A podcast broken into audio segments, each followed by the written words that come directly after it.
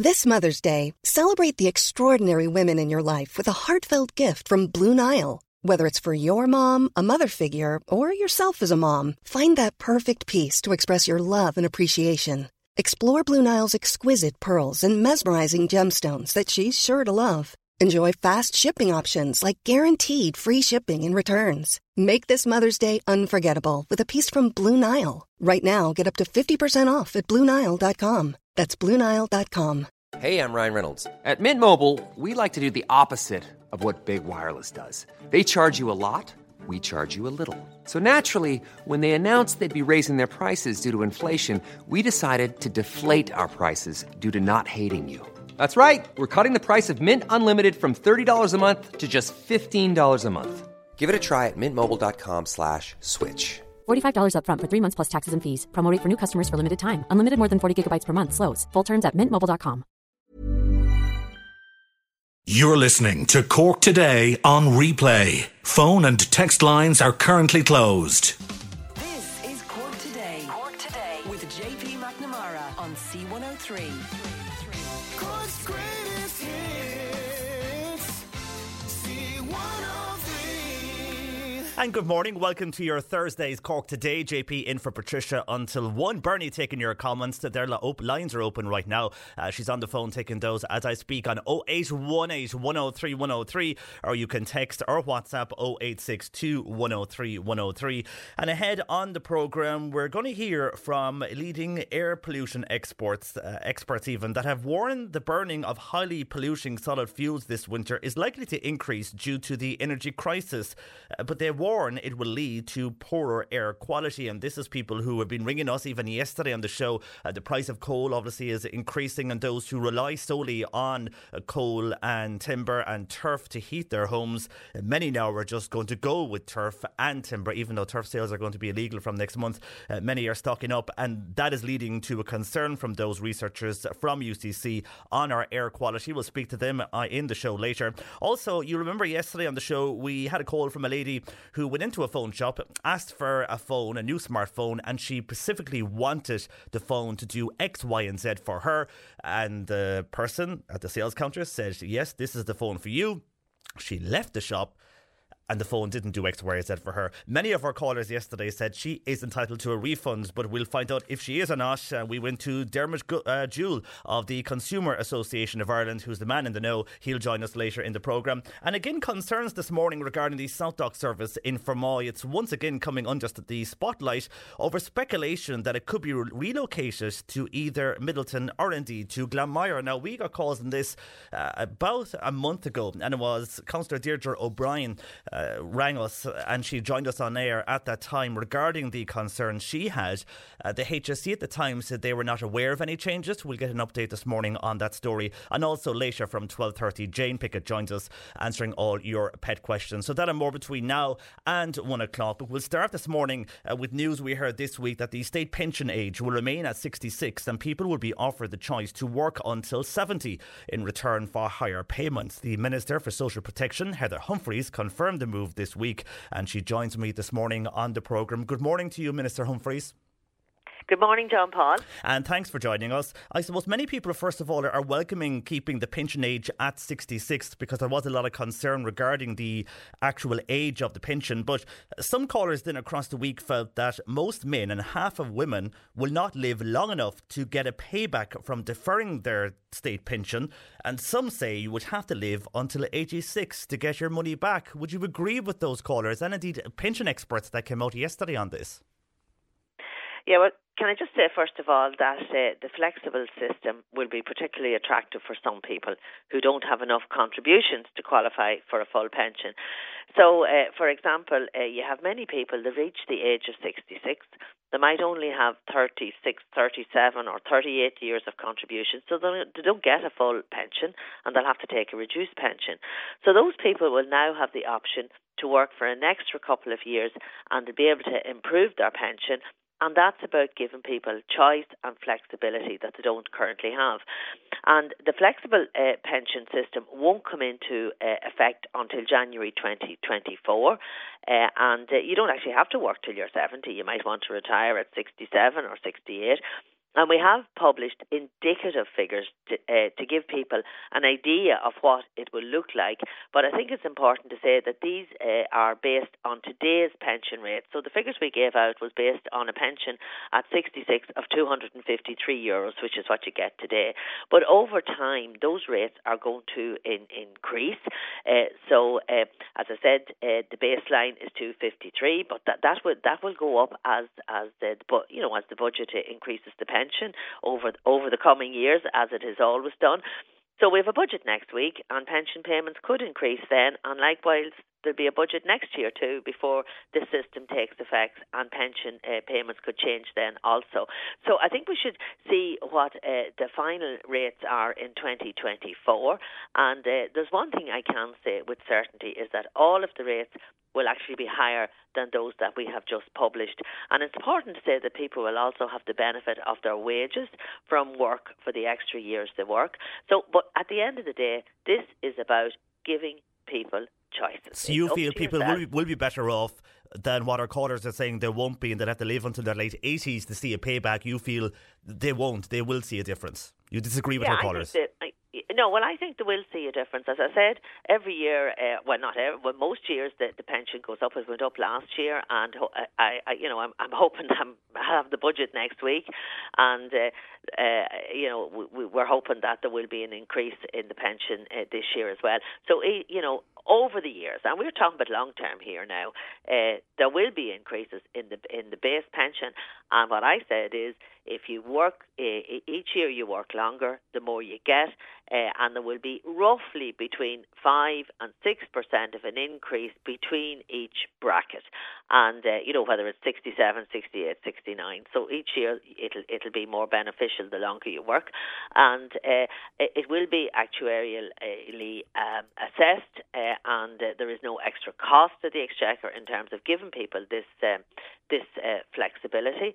And uh, I was at the Ploughing Championship yesterday, and there were loads of people coming up and saying to me that uh, this is a good idea. I like the idea that I can make my own mind up. So, and that's why it's so important to say that we're not asking anybody to work on longer. We are saying the state pension age remains at sixty-six, and you have that choice, and you can work that out yourself. And on the age situation, Minister Humphreys, many companies in their contracts, and maybe more private companies now than public, uh, they still leave you with no choice but to exit the door at the age of sixty-five. So for many, there's still a gap year there from the age of sixty-five to sixty-six. And yes, you could say they have private pensions, but we've seen before, like the last crash in this country, private pensions get wiped out, and the shares at the moment and the stocks aren't fantastic. And, you know, when you do do end up in that situation, many feel they, they have nothing else to go to, only something like the job seekers allowance. So what about people who fall between those brackets? Yeah, well, first of all, can we just say we're going to have, if we're going to have a flexible pension age, that means we need to have a flexible retirement age. And, uh, you know, we can't have companies forcing people to retire at sixty-five uh, if they're, they're fit to work and they're able to do the job that they're doing. And precedent has been set on this in recent years. There was actually a high-profile case where a woman took a case against R T E on the grounds that they made her retire at sixty-five. She won that case. Uh, there is a code of practice on longer working in the Taoiseach's department, uh, and um, we recognise that this may need to be strengthened. So the government agreed that the Department of Enterprise, Trade and Employment and the Attorney General will work on this issue and bring forward proposals uh, to government uh, uh, next year on how we can strengthen that situation. And can I just say that there is no compulsory pe- um, pension age or retirement age. That's that's uh, that's something that doesn't people people get their contracts and they say, oh yeah, I have to go at sixty-five. I don't have a choice. But in actual fact, uh, you know, you can't be forced uh, uh, to to retiring, because there were cases brought to the Workplace Relations Commission, uh, and uh, they found that you can't discriminate against people on age grounds. Now the other thing is we do have a payment in place called the benefit payment for sixty-five-year-olds. So if you have retired and you don't have any Uh, you can't, you know, you don't have access to, to anything else other than a state pension, Uh, you can, uh, you can get this payment now. And we did have a situation where people were having to sign on job seekers at the age of sixty-five because they had to wait for the sixty-six before they got their full state pension. There is a benefit payment there, so you can go and you can get that, uh, and you don't have to be actively seeking work.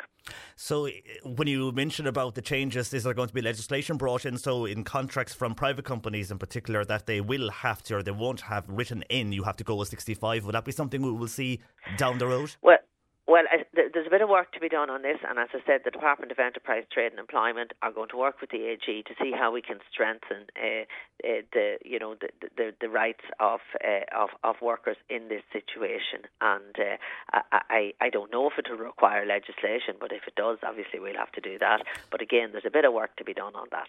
And when we speak about all these changes and the reform within pensions, you know, the money has to come from somewhere to pay for this, and even though it will be in place by twenty twenty-four. As you said, uh, P R S I increases is what we are hearing, and this is how it will make up the shortfall for paying this. Are we not taxing the young then if we are increasing P R S I? Will the younger generation be paying for, for this for many years to come? No, I, I don't. Uh, I don't. Uh, uh, you know, obviously, it's the working population that that, may, that pays the P R S I contributions, but. What I'm doing now is uh, we we all have we all know about at this stage the social insurance fund. So that's where your P R S I contributions go. It goes into the social insurance fund. And uh, in twenty seventeen there was a um, a review of the social insurance fund, and uh, uh, it's called an actuarial review. And they had anticipated that by twenty twenty-two there was going to be a deficit of one billion euro in that uh, in that fund. Now, there's another report currently being undertaken, and it's been actuarially reviewed again, and I'll have those figures by the end of this year. So it, it looks to me now that uh, we, instead of a deficit of one billion, we're going to have well over two billion of a surplus, and possibly closer to three billion of a surplus. So what I will be doing. Um, In, in, in early next year, I'll be sitting down and I will be working out, and we have to accept that, uh, you know, the current situation is not sustainable and we have to bring in P R S I increases. So I will set out a pathway for the next ten years. But because uh, the Social Insurance Fund is in a much better place than, than we thought it would be, uh, these, these increases can be uh, more incremental, and they, they don't have to be as steep as, as what we thought they would be. And do we know but what level looking, of increases we can expect, Minister? Yeah. Because a lot of your opposition to these have come out saying it's a great plan, but with no looking ahead or forward thinking to how we pay for it. You know, you can announce anything and say it will work without looking in depthly on how you can afford oh, no. this. No, no, no, we're serious about getting this right. And can I just say that we're bringing in an approach called Total Contributions Approach, and that's going to save us about forty-three billion euro. But what we're going to do is we're going to have slow and gradual increases in P R S I based on the review of the Social Insurance Fund. But I'm going to give you an example here. For for uh, example, if if we increased um, all of the three um, uh, uh, social uh, the, the three P R S I um, rates by zero point one percent, okay? Uh, that cost, it would, would cost the average worker about sixty-seven cents per week, and that would actually bring in two hundred ten million euro per year. Uh, and over fifty years, that would be about ten billion, and that's only one increase. So if we go small incremental increases over time, that really can have a big impact. So I will be sitting down, uh, as I said, early next year, and we're going to plan it out over ten years. The Pension Commission report said we should do it over thirty or forty years, and some in some cases out to fifty years. And I don't think that uh, is the right approach. I think we should be using uh, real-time data, which I will have at the end of this year, and we can project out what P R S I increases we're going to need over the next ten years. And the reason that the Social Insurance Fund is in such good, uh, be- much better shape than we thought at the minute is because there's more people working, we have better wages, and there's higher payments going into it. And I think that's that, that's a good thing. We know that we have a full employment and the economy is in good shape. That's not going to be always the case, so that's why I have to sit down and and and uh, path uh, and map out a pathway as to what increases are needed over the next ten years. Uh, but I, I don't; they're not going to be uh, as as as steep as was initially thought. And I will have that, and I will be announcing that uh, next year. And when you mention increases there, and you did touch on the pension, and it seems like there will be an increase in this year's budget for the pension. Just an example here from Sheila on WhatsApp, who says uh, the COVID payment was three hundred fifty euros, and that was said to be a living wage. The pension is currently for Sheila two hundred fifty-three euros per week. So how does Minister Humphreys expect people to survive on that? Any indication on how much the pension will increase? By reports in the papers of ten euros, some people say they'd rather fifteen euro. Any any thoughts on that? I presume you're not going to tell us today, but any indication? Yeah, well, can I just say, when you look at the P U P, that was a, that was just a straight payment. Uh, there are people who get the, the basic uh, social welfare payment, but there's a lot of add-ons. And when you add back uh, perhaps the living alone allowance, the fuel allowance, uh, and uh, the household benefits package, that actually brings brings your, your, your weekly payment uh, uh, well up and much closer to what the P U P uh, payment was. And I know people make that comparison, but they're not including all the other benefits that you get uh, when you uh, when you qualify for, for, for the, the, the pension. Um, regarding uh, the budget next week, and it's not too long off now, uh, I'm still working uh, with uh, Minister McGrath in terms of putting together a package uh, that will address uh, you know, the increased costs that people are facing. And my focus is particularly on the elderly, our carers, and uh, people with disabilities. And also, uh, I want to help uh, people who are on uh, the working family payment. So look at uh, uh, this. Uh, this is this this winter is going to have an impact on older people, and I don't want people to be cold in their home. And I have to say that that is a big priority for me. So the fuel allowance, which is expected to increase, can we see those rates being put into place before Christmas, or will they be, as reported in the papers, in January of next year? A lot of the political correspondents saying that it will be next year before the fuel allowance increase will be fed into the system. Yeah, well, look, I, I, as I said to you, I'll be sitting down again with Minister McGrath this evening. We'll be going through these things, and what both of us are focused on is trying to put together a package that's going to support people uh, over this winter and, and into next year. Uh, well, maybe if you're speaking to him, maybe uh, into this year would be good for, for a lot of people on to us yeah. this morning regarding the fuel yeah. allowance, if you can take that feedback back to the table. And just something you uh, touched no, on no, there. No, I'm listening. Yeah. I am listening. Yeah. To, you know, uh, people uh, are coming forward, and we are listening to them, and we want to do the best we can, and there's no doubt about that. Yeah, and I'm sure you're getting that in your constituency offices as well. Uh, you, you don't yeah. need us to, to say it here. I'm sure you hear it in your offices. But something else you mentioned regarding work and a full workforce in this country at the moment. Andrew has texted in, and he says, when you're talking about increasing social welfare payments, I am looking at signs in my local town where employers have signs up saying they can't find staff. There's obviously people out there who may be out of work for a few months and are on the job seekers. There is other people out there, says Andrew, that are on this payment for a long, long time. And while others have to do a course to either come off the payment or go back on it, some people just seem to be living off the social welfare system for years. Andrew feels, why not get these people out to work instead of giving them an increase? Well, can I just say that all the time uh, the live register is coming down, and I think it dropped to about two thousand in the last week. So the, the fact is more and more people are uh, trying to get jobs, they're trying to get back into the workforce, and through our Pathways to Work we have many different engagements with people through our job activation measures. We meet with them, we talk to them, we try and match uh, um, employers who are looking for people with, with those who, who are looking for a job, and uh, all the time we are working actively to get people reskilled and upskilled, and for some people they need the confidence. I'm particularly interested at returners, and these are, are, are mainly women who have taken time out uh, to look after a family, how we can help them to get back into the workforce. They're not necessarily getting any benefit, they probably aren't actually, but we need to get more people back into our workforce, because I know that it's very hard to get workers at the minute, but we're doing everything we can to help people uh, take that step back into work, and particularly the long-term unemployed uh, who have, you know, it's not easy when you've been out of out of the workplace for a long time, and it does need, you need to build up your confidence and you need to build up your skills so that you can get back in again. Okay, I know you have other interviews and a meeting on the way, so just before we, we finish up, I want to bring you some reaction that has come in on text, WhatsApp and our phone calls this morning when we said you were joining us. First of all, uh, you're very aware, and this will be contained in the budget as well, uh, the cost of living, the profits energy companies are making, and we saw uh, Putin's address yesterday to the Russian nation and the fears ahead. Will we see more for changes to the energy sector right across Europe.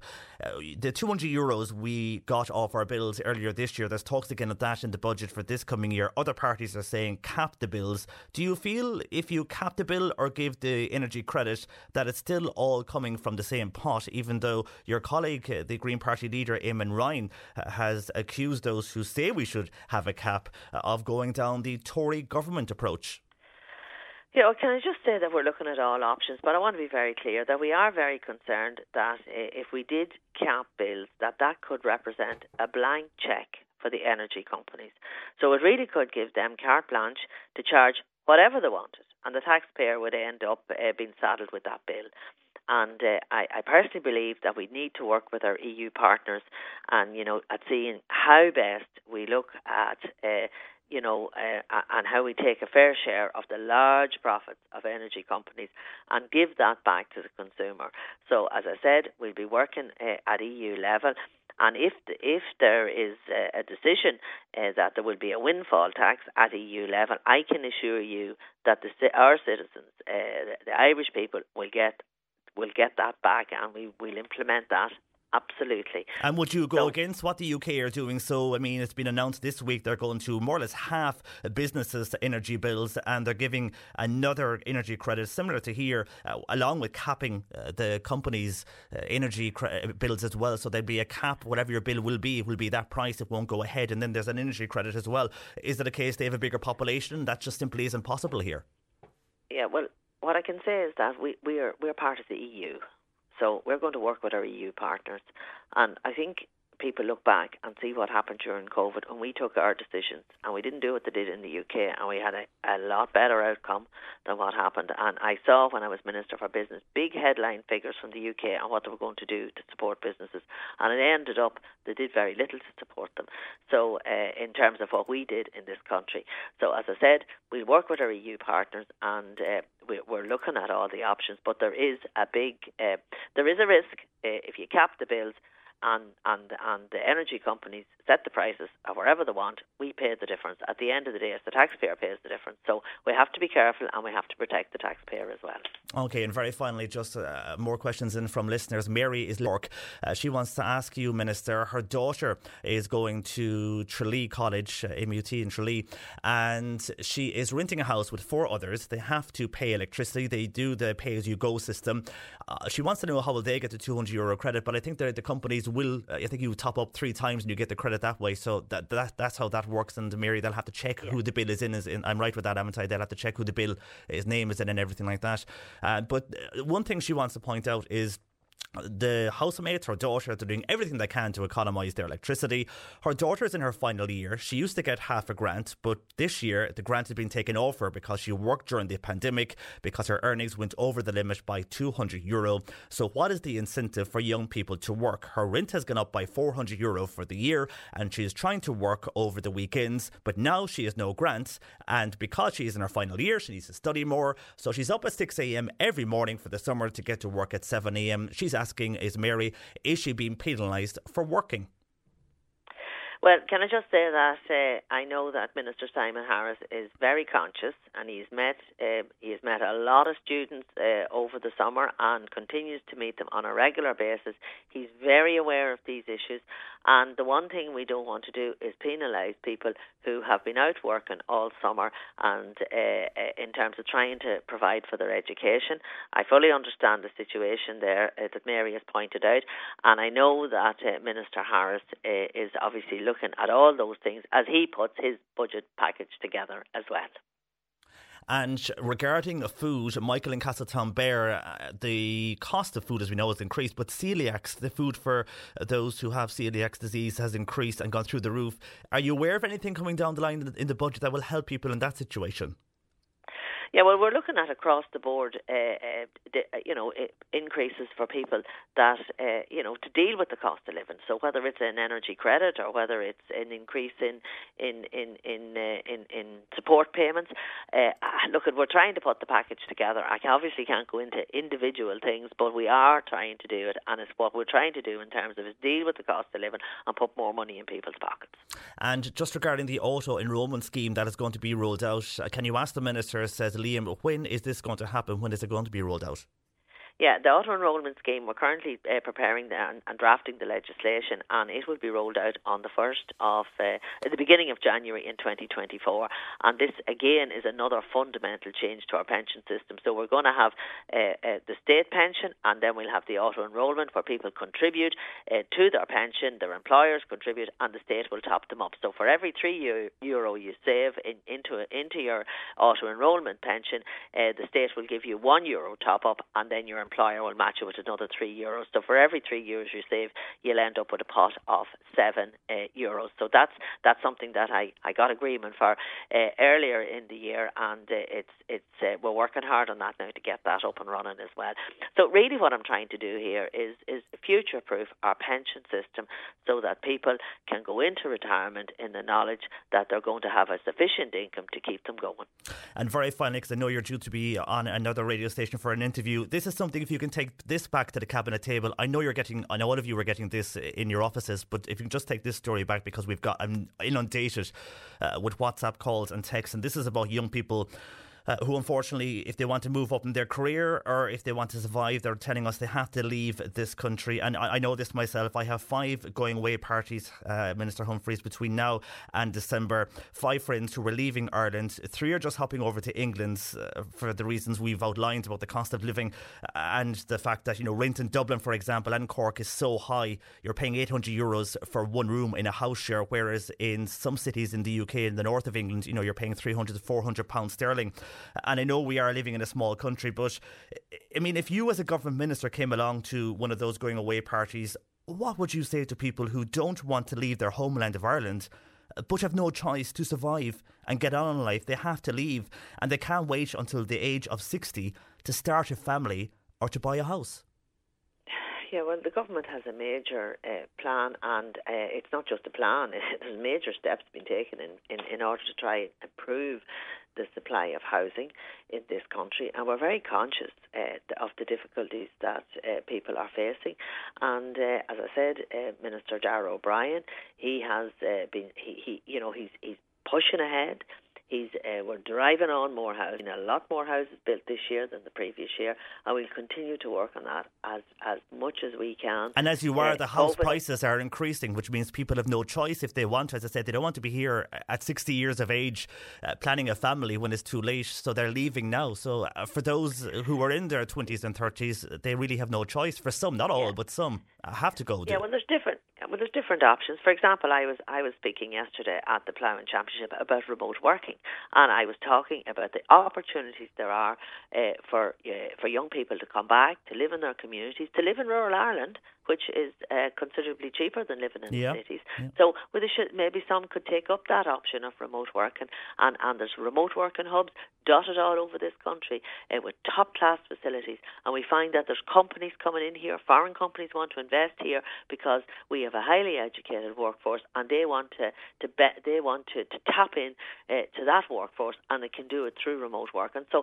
there are other ways, but I can just say that this government is committed to providing housing and to increase the supply of stock, and that's what we have to do. We need to build more houses, well, and well, we don't want to see the young people that we have educated and they have worked hard to get their degrees. We don't want to see them leaving this country, but and we will do everything we can to stop that happening. And if you're sitting around that cabinet table later with the budget, those stories we're hearing about people who are going to a lot to England and northern England, cities like Manchester, Liverpool, Newcastle, because of the cheaper cost of living. You might relay that, and maybe uh, things could improve here. For the moment, I do appreciate you taking time out to chat to us this morning.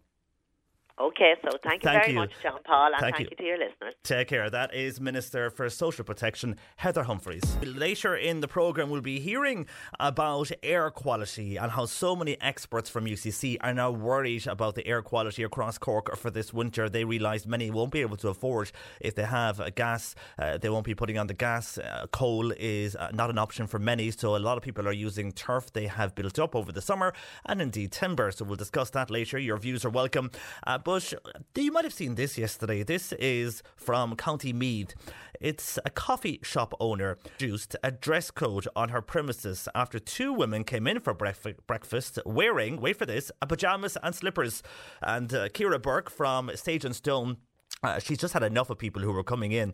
Uh, she feels there is a time and a place for everything, and coming in wearing a pyjamas into her cafe is just not on. Uh, she's had this happen a number of times, and even those who were on holidays in the area are coming in wearing their sleepwear, as she calls it. But uh, how do you feel about this? Do you agree with her? I mean, have you seen this? I know you'd see it in the shop, sometimes in supermarkets, maybe early, obviously early in the morning. You would hope people coming in in their pyjamas uh, or in indeed in their dressing gowns, running in, getting something and going away again? Or do you think uh, that Ciara is overreacting, that she should not do this? Uh, she's anyway now banning uh, any nightwear in her store, and she's brought in a dress code. Uh, your views are welcome on that. Is she right? And what do you think, or how do you feel when you see someone in a supermarket wearing a pyjamas?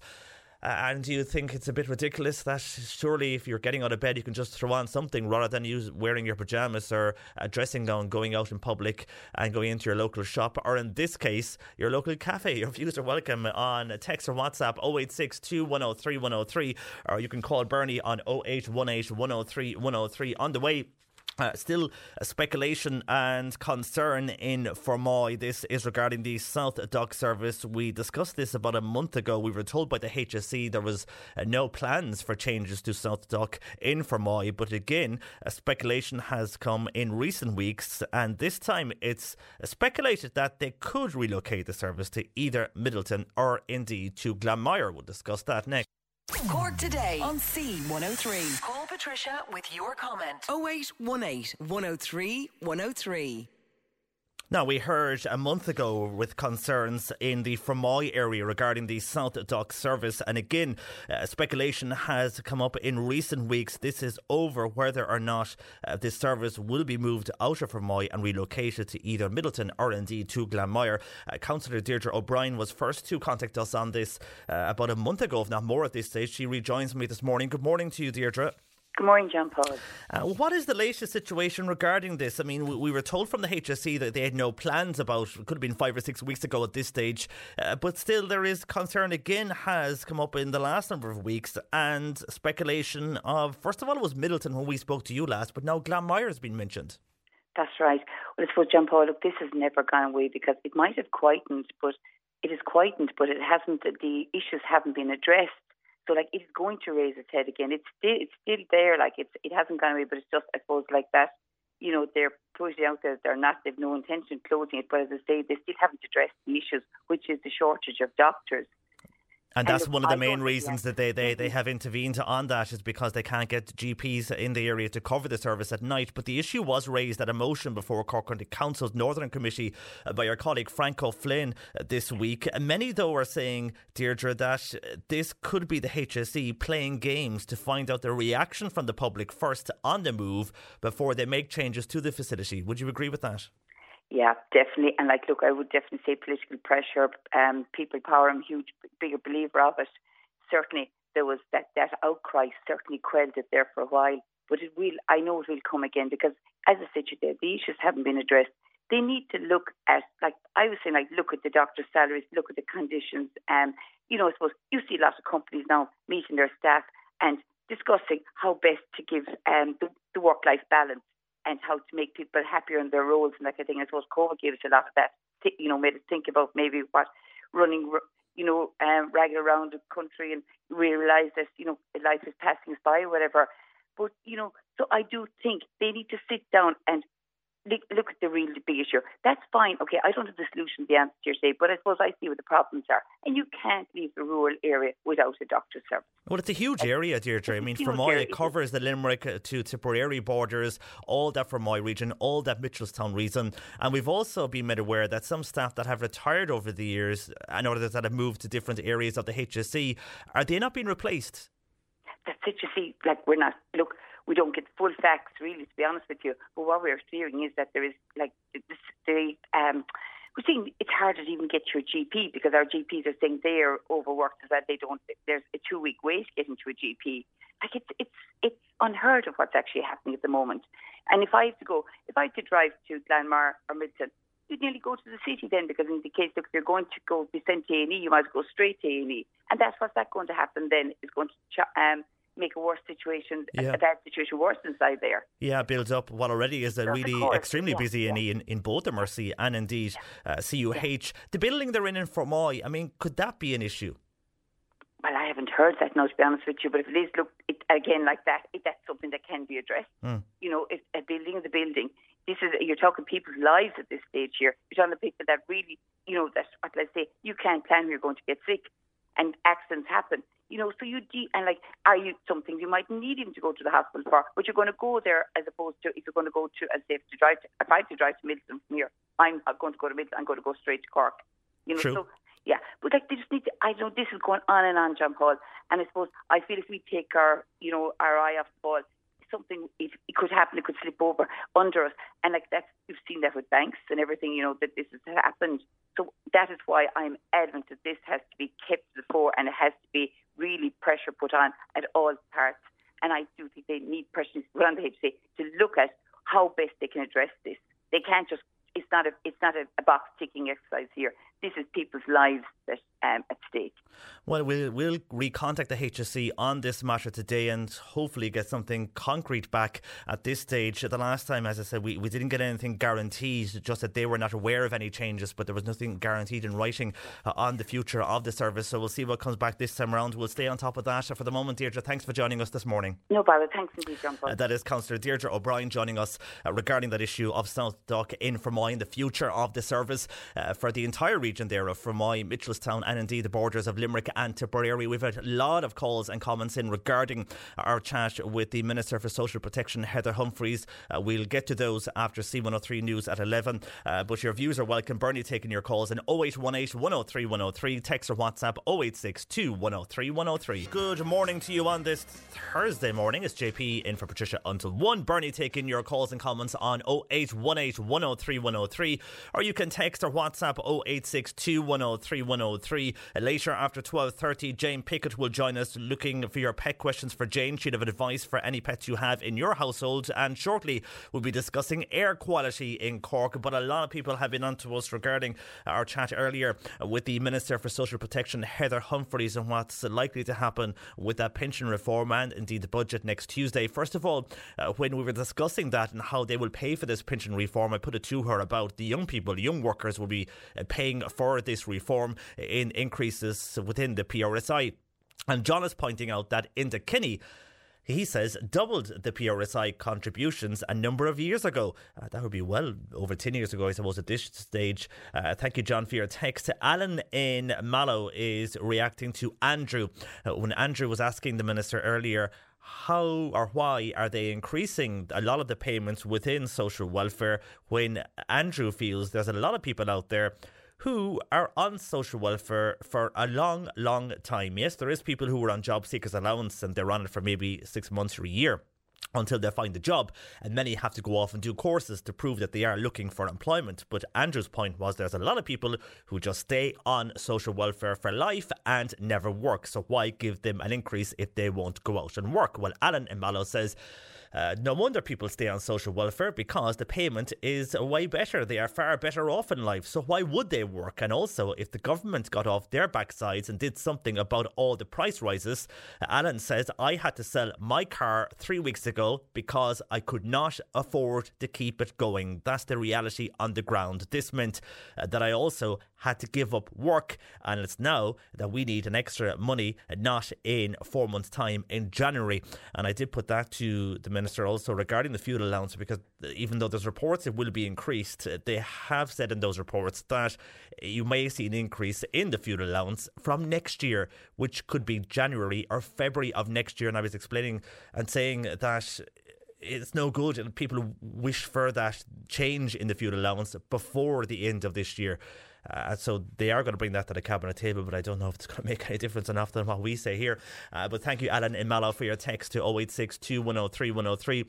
And also on the social welfare side of things, uh, somebody here is saying the cost of living, it's skyrocketing as we all know, but it's going to uh, get tougher for me to heat and indeed to eat this winter. And obviously I have to do both. Uh, I am in, I am sixty-four years old. I am on disability. So what are they going to do to help us this winter? Well, you know, she didn't elaborate on what the increases exactly will be as it's going to be released in the budget. We have heard of increases of around ten euros in the state pension. Uh, what individual other increases and allowances will change by, we're unsure as yet, but whether they will come to fruition or not, we will find out for definite next Tuesday. Uh, but obviously she wasn't going to outline the full budget to us today, but they say they are going to have increases in all sectors, so we will wait and see if that will be one of them.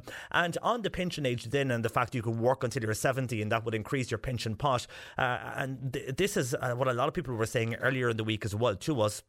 Uh, n- no name on this text, but this person is a fabricator, uh, forty-seven years old, and his job is extremely physical and very straining on his body.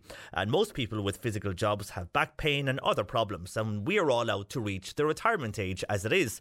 Are we, the physical workers in all trades, to be punished by making us work longer to receive a greater pension?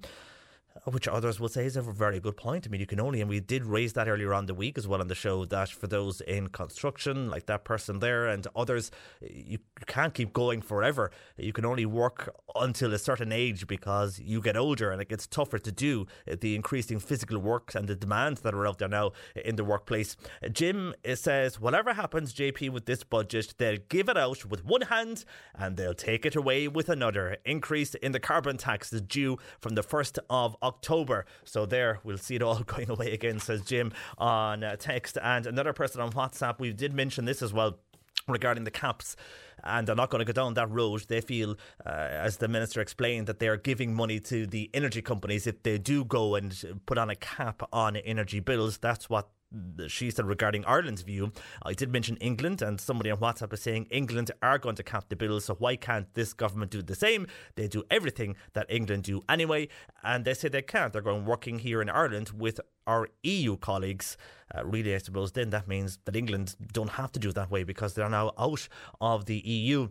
And Maurice in Glanthorne on the argument of young people that will face higher P R S I charges to pay for these pension changes. Uh, Maurice says that is how the world works. When Maurice was young, he paid into the pension pot.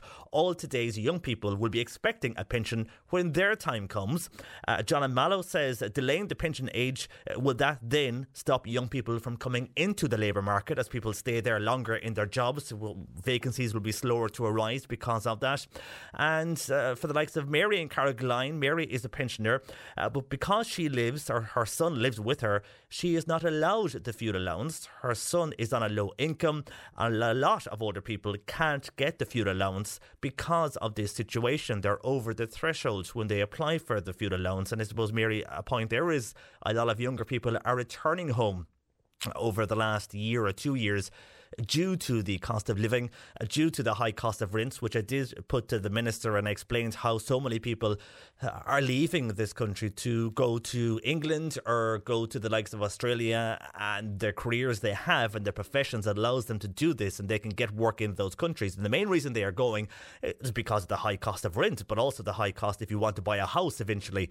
Uh, you can see elsewhere of some hope, whereas many people feel here in Ireland they can't. Now, she did put forward the point of remote working and the hubs that are opened up across the country, and you could work uh, for a multinational company while living in a rural area, uh, but many people feel if they have to go up the ladder in work, they do need to be within the office or in the office so many days a week. So people are leaving uh, the country. And on that, when we did mention England, and I, I did put a tour about the areas of North England that we are hearing uh, people moving to. Donny is in Newmarket. Donny said he lived in England and the wages are very low in the north of England. He knows people who had to move down to the south to get better pay. And the argument there could be if you go to the likes of London, you're paying high rents probably higher than Dublin, uh, or the same as Dublin in many areas, depending where you are. It's a big area, uh, but the cost of rent in some cities in the north of England is quite lower, and a lot lower than Dublin and indeed London, hence why the wages then will be lower. The cost of living is lower, uh, the cost of doing a supermarket shop is lower. Well, every country is having the problems with the cost of living, uh, but people feel they can make a better stab at it if they go to England and they go to Australia, uh, and that is what is happening. That is what we are hearing. So thank you for your calls and texts. On to South Dock in Fermoy. We discussed that earlier, concern what will happen with South Dock. Uh, there's a few questions coming in about the building Uh, earlier on, and one person here on WhatsApp is saying, is there not a new health centre built and ready to go in Fermoy? So if there was an issue with the building, South Dock, could it not work out of there, uh, or is the building going to be left empty? No, it, I mean, that could be an option. It could go, if there's space in that building, it could go to there. Not too sure if there's a, a question over the existing building for South Dock or not. That hasn't really come up, uh, but if there is, there's an option. It could go to the new health centre if there was a, a problem there. And a lot of people have been on regarding the story uh, out of Meath, and this is where uh, a cafe owner in Meath, she has decided that enough is enough. She's sick of people coming into her cafe wearing their pyjamas or their nightgowns, or basically wearing nightwear, and she has brought in a dress code to ban nightwear in her cafe. A lot of people are reacting. First of all, uh, the girls in Mallow who are tuned in say, yes, that person, she is perfectly right to do this. They're just lazy to change their clothes. Unreal. They go to bed in those clothes and then they go out in those clothes. It's disgraceful, said the girls in Mallow. While Brendan says it would be a lot worse if they did not wear their sleepwear and then they came out in their birthday suits, says Brendan.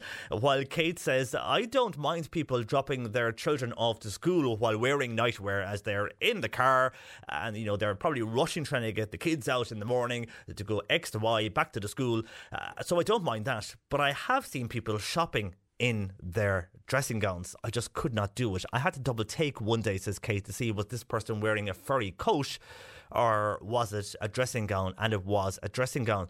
Uh, no, not for me, and wearing slippers while shopping, I just could not do it, says Kate.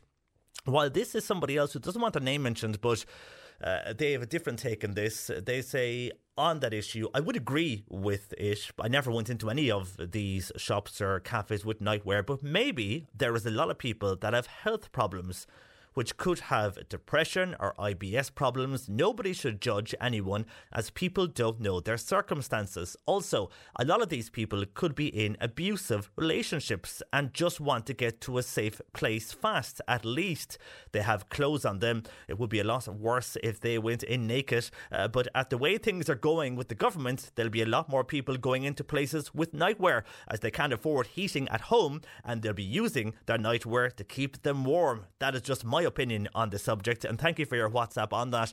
And you're, you're right about people going into places. Now, I don't know how this would work, but in the papers this morning, uh, they're talking of people who will be going into bars and restaurants uh, just to keep themselves warm uh, up to this winter. But then if you're going into a restaurant or bar, does that not defeat the purpose that you're going to have to spend money in that bar and restaurant? So would that money just be spent at home then on the heating, and you're going to have to go home then and the house is cold? So I don't know how that would work, but uh, it is something that has been spoken about, and we are going to hear what you can do if you find yourself in a situation buying a smartphone or any uh, technology item, and when you leave the store you realise, oh, this is not what I asked for. Uh, can you get money back? Can you get the exact same model with what you want? Well, uh, we'll discuss that with Dermot Jewell before midday, but a uh, few people reacting to our story earlier and from yesterday on the lady who went in to get a phone and came out with a different phone. And many have said on text this morning that lady should have checked her phone before she left the shop to make sure it done what she wanted it to do. Uh, then under warranty, she should be able to change her phone. Uh, and yeah, I mean, I suppose it's easy when you're promised something by a sales assistant, you trust that person, and that's what she did. Uh, anyhow, she'll we'll get more advice on people, because a lot of those phones, uh, when you purchase them, and, and the cheaper models, they don't come uh, with a warranty. Anyhow, thank you for your texts or WhatsApps and indeed calls. Keep those coming to us. A lot more to get through across the show. oh eight one eight, one oh three, one oh three, or indeed text or WhatsApp oh eight six two, one oh three, one oh three. Have you been stocking up your turf or your timber over the last few months, and are you going to burn turf and timber despite the national ban? A lot of people are going to do that because they have it and you're allowed to use it if you have stocked up on it. Uh, but is that going to affect your air quality? Well, we'll discuss that next. C one oh three Jobs. And on today's job spot, we have vacancies for an experienced driver who's required at a busy site in the Blackpool area. You'll need experience. You can email your C V to jobs at hamilton fringe dot com. A sales assistant is required for the Three mobile phone store in Bandon. It's a temporary position for five months, four to five days per week, including weekends. You can email your C V to manager dot bandon at three dot I E. And a relief worker is needed for a herd of one hundred cows in the Rylan area. Call oh eight six, three one nine, three six five one. We'll have these jobs and more. They're online right now. Just go to c one oh three dot I E forward slash job. Leading air pollution experts have warned that the burning of highly polluted solid fuels this winter is likely to increase due to the energy crisis. Doctor John Wagner of the Centre for Research in Atmospheric Chemistry in U C C joins me this morning on this. Good morning to you, John. Good morning. And thanks for joining us. I mean, many people have contacted us here saying that there will be burning of timber and other items this winter. Many people have stocked up on that and turf because they know the cost of oil and gas is going to be so high uh, this coming winter. So are you, we are expecting an air quality drop due to this. I think so. Um, so the Department of Environment has brought in a smoky fuels ban from the thirty-first of October. So I'd imagine people are stocking up in advance of that. And, and the ban really covers the most polluting solid fuels. So we're talking about smoky coal, but we're also talking about peat, and we're also talking wet wood as well, so, so wood that is not seasoned. Those are, those are the most polluting uh, fuels, and, and that's the reason why they've been brought into the legislation. Uh, now, obviously, with the, the timing is a bit unfortunate, obviously, with the energy crisis and the cost of living crisis. So obviously we're anticipating that um, people will be burning their solid fuels, and um, in many cases, if that's their only source of heat, then obviously it has to be done. There's no, there's no doubt about that. That's, that's why we're anticipating a problem with air quality. And we have seen areas of Cork over the last year where they've had really low air quality. Macroom was one of those towns that came up, and also areas of the city north side featured last year when this was discussed. And we did check in on Macroom yesterday because they have a, a quality uh, air quality monitor there that checks the air quality, and it came up yesterday saying that the dominant pollutant in the area was O three. When I checked that out, it said it was ground level ozone, which usually comes from cars. So when you look at, at the emissions that you have in busy towns like Macroom, uh, because of traffic so high going through the town, and then you feature in uh, the fact that people are going to be burning a lot more this winter, will this have an effect then on, on those who suffer, uh, for example, from asthma or, or those type of diseases whereby they find it tough enough to breathe? And I mind with the lower air quality. So um, I, I live in Macroom, as it happens. Oh, do you? Okay, I'm, I'm sitting in my in my room and working from home today in Macroom. Um, and I'm fully aware of the E P A monitoring network. There is a particulate monitor network that's in place, and there's a P M sensor, as it's called, in, in, in Macroom. So it measures air pollution. It measures the particles in the air. There's no measurement of ozone in, in Macroom. So somehow you got onto some web page that was estimating ozone concentration. Okay, so there's no measurement of ozone in Macroom. Uh, at all. So I, I don't think your source is reliable there. I would go to the E P A website, and you can click on the link from Macroom, and you can see the particulate matter concentration. So this is the pollutant that we're most concerned about here. And it is produced from a variety of sources, but by far the dominant source, and our research has shown this in cities and towns across the country, the largest. Mother's Day is around the corner. Find the perfect gift for the mom in your life with a stunning piece of jewelry from Blue Nile. From timeless pearls to dazzling gemstones, Blue Nile has something she'll adore. Need it fast? Most items can ship overnight. Plus, enjoy guaranteed free shipping and returns. Don't miss our special Mother's Day deals. Save big on the season's most beautiful trends. For a limited time, get up to fifty percent off by going to blue nile dot com. That's blue nile dot com. Planning for your next trip? Elevate your travel style with Quince. Quince has all the jet-setting essentials you'll want for your next getaway, like European linen, premium luggage options, buttery soft Italian leather bags, and so much more. And it's all priced at fifty to eighty percent less than similar brands. Plus, Quince only works with factories that use safe and ethical manufacturing practices. Pack your bags with high-quality essentials you'll be wearing for vacations to come with Quince. Go to quince dot com slash trip for free shipping and three sixty-five day returns. Hi, I'm Daniel, founder of Pretty Litter. Did you know cats tend to hide symptoms of sickness and pain? I learned this the hard way after losing my cat, Gingy. So I created Pretty Litter, a health monitoring litter that helps detect early signs of illness by changing colors, saving you money and potentially your cat's life. Pretty Litter is veterinarian developed, and it's the easiest way to keep tabs on your fur baby's health right at home. Go to pretty litter dot com and use code ACAST for twenty percent off your first order and a free cat toy. Terms and conditions apply. See site for details. Source of air pollution is solid fuel burning. You get peaks of solid, you get peaks of pollution during the winter months, timing exactly with evening times when people are setting fires and so on. So wherever we go in the country, whether it's Dublin, Cork, Galway, we've been in um, Killarney and Scorthy, Birr, um, we've been in Eden Derry, we're going to go to Dungarvan this winter. Everywhere we go, it's the same pattern. And, and, when, we, and, when, and, when, and when we measure the composition of the particles, we show that the dominant source of those particles is actually peat. Okay, um, so so peat and wood and coal all contribute to air pollution, which goes into our lungs and affects our health. And that's the reason why the legislation is being brought in. Okay, so. And would would they, even though that, I think it was the Weatherground website we were looking at yesterday that that, that was reporting on, on the O three uh, in Macroom, and that O three then when we looked into it was saying it was from cars, but if that if the one there, as you say, doesn't report that, surely though cars, because if you're in Macroom, you know Macroom well, the traffic is, there's constant traffic going into Macroom, that must have a negative effect on the air quality though. There is, but we see by far the largest source of particles in the air is from solid fuel burning in the evening, not during the morning. Um, now, we're also involved in another project in Cork City, which is called Clean Air Together, and that is about a citizen science project putting tubes up around the city to trap nitrogen dioxide. And nitrogen dioxide is probably the most important pollutant in terms of traffic. It's a gas, and it comes out mainly of diesel exhausts. And so we're not measuring N O two in, in, in Macroom, but if you were to measure N O two on a roadside location, it would be much higher. That's right. But the particulate pollution isn't especially large because because of traffic. It contributes, but it's not the main source.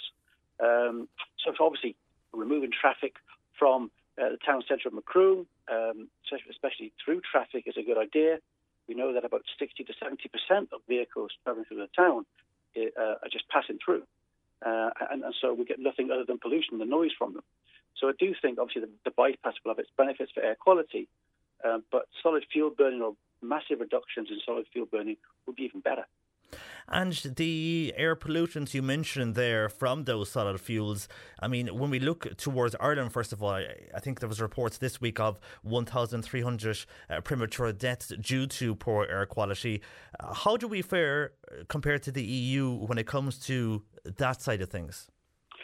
So, as it turns out, we're lucky. We live... Uh, uh, Uh, we're over the Atlantic um, Ocean, more or less, and so we get very frequent um, uh, winds. We get uh, most southwesterlies, which often take the pollution away, and as a result, we do get a good amount of dispersion of pollution. So I think we benefit from that.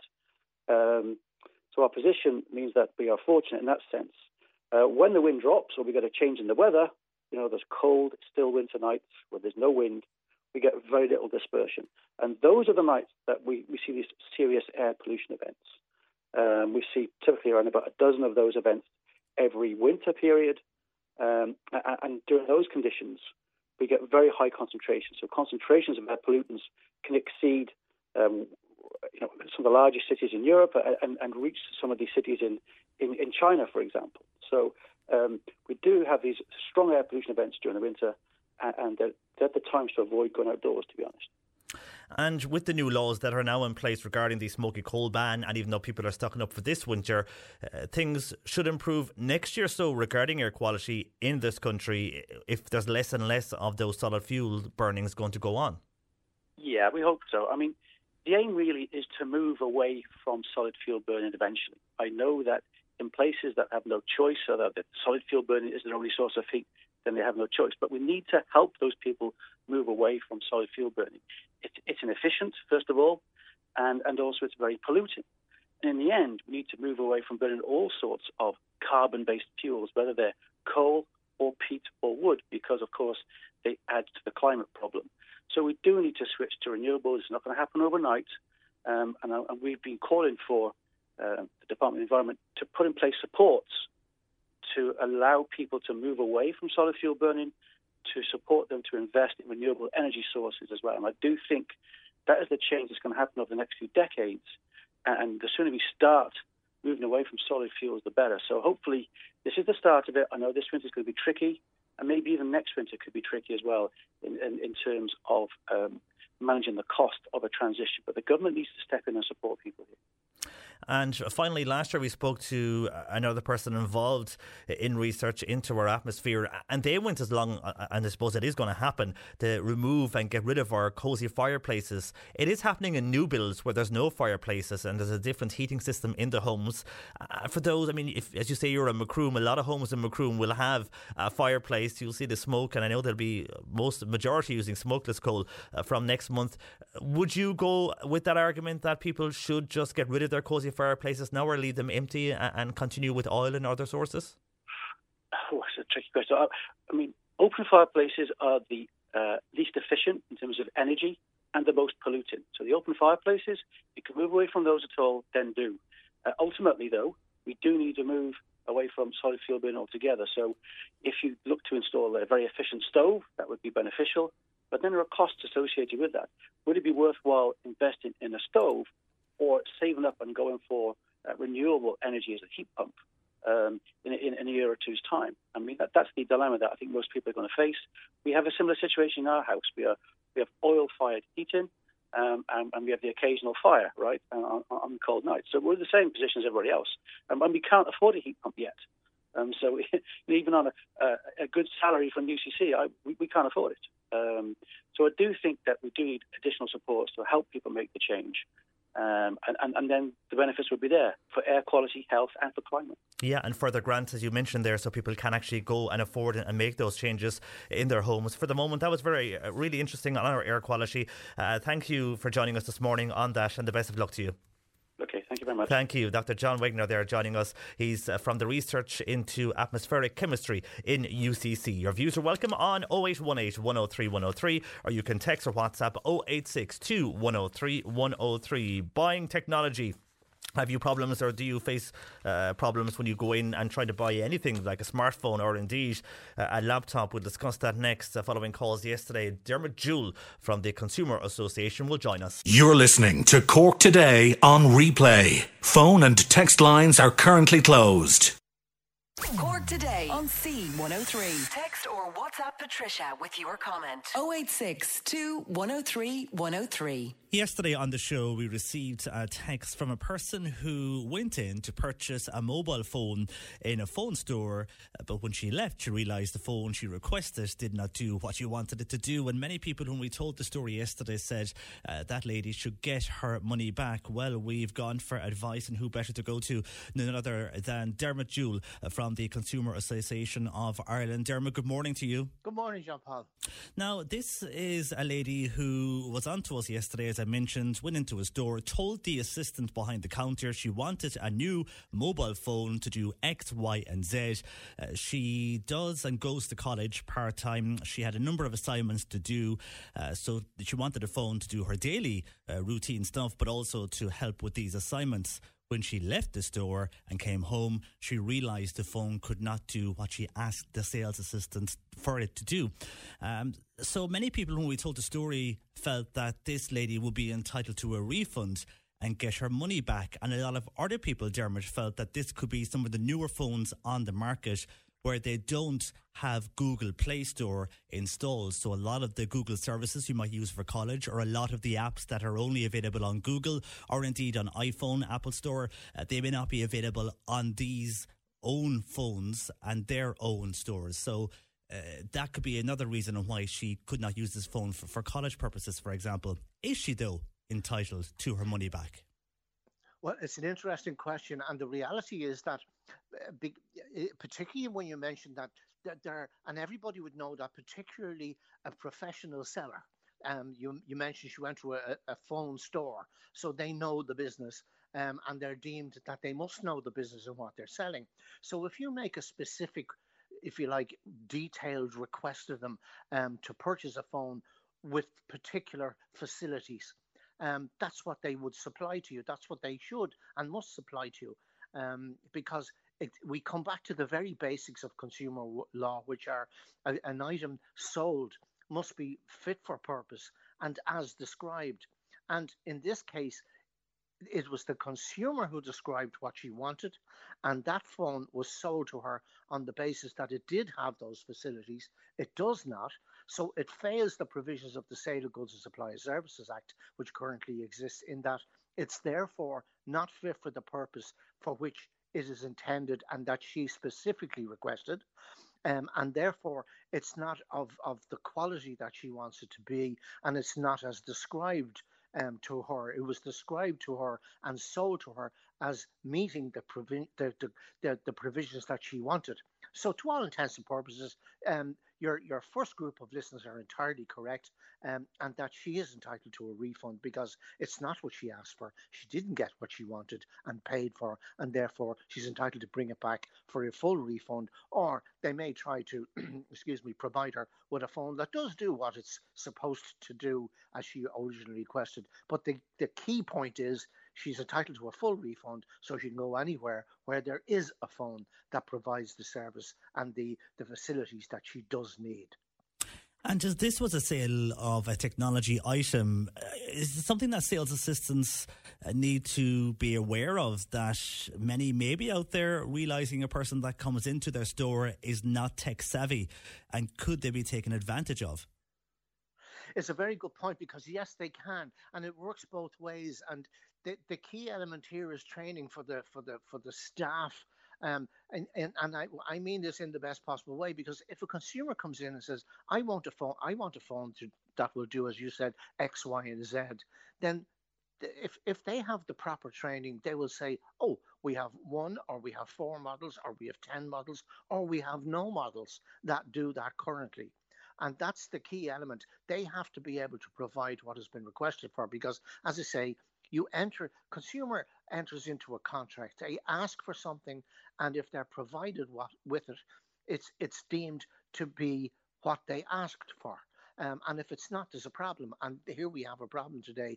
But you're right that into the future and around that, if somebody is not tech savvy, they are asking for a particular facility they're either used to, or somebody told them, particularly, let's say, for college, you need a phone that does X, Y, and Z. So they go and they ask for it. They're sold something. If it doesn't work and if it doesn't do that, it's useless to them. Um, they did ask for it. They were sold it, uh, assuming that it did do that. It can't. So we're back into the situation of, as I say, consumer law provides for the remedy to be the, the first opportunity is um, a refund. And that would apply for any technology, not just phones we're mentioning here. I mean, if you go in and purchase a laptop from a store and you want X amount of memory, you come home and realise it doesn't have that amount of memory. You have the same cause like that lady will have at the moment to go back and get a refund or get a, a model that actually has the level of memory you want. Yeah, that's a perfect example, because that's that's the key element. People go into a store to buy a product, but any kind of a tech product, it doesn't matter what it is exactly, as you say, or any kind of a product with a particular need in mind. If it's a, if it's a settee, they want it to be a two-seater or a three-seater, and that's what they should get. That's what they will pay for. If it's a tech model and they want a particular memory capacity, that's what they should get, because that's what they've been asked to pay for. Um, and, you know, so, yeah, it's it's it kind of is very simple, but it, it particularly when technology, as you say, quite correctly comes into it, one side or the other may get confused, but the confusion is eroded by the simple provision of the law, which is if you did not get what you were told you were getting, then the contract is broken. It's not what it was made to, to it, what, what the, there's an offer, there's acceptance, and there's payment.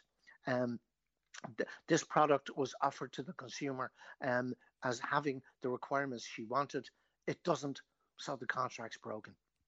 Well, it's a word of advice for everybody, Dermot, and especially for those who are uh, purchasing new Android phones in particular. Just going on the calls we've got outside of the lady that contacted us first, other people in the meantime, uh, double check that Google Play Store is on those phones. And due to the majority of, of new phones to the market using their own uh, store and not Google, so just double check that before you leave the store to avoid any hassle. But the main thing is you are entitled to your money back if you ask for something you don't get it, and, and that's good news. You certainly are. And and you're, you're entirely right to point out those very specifics. Uh, technology changes at a rapid speed, a rapid pace.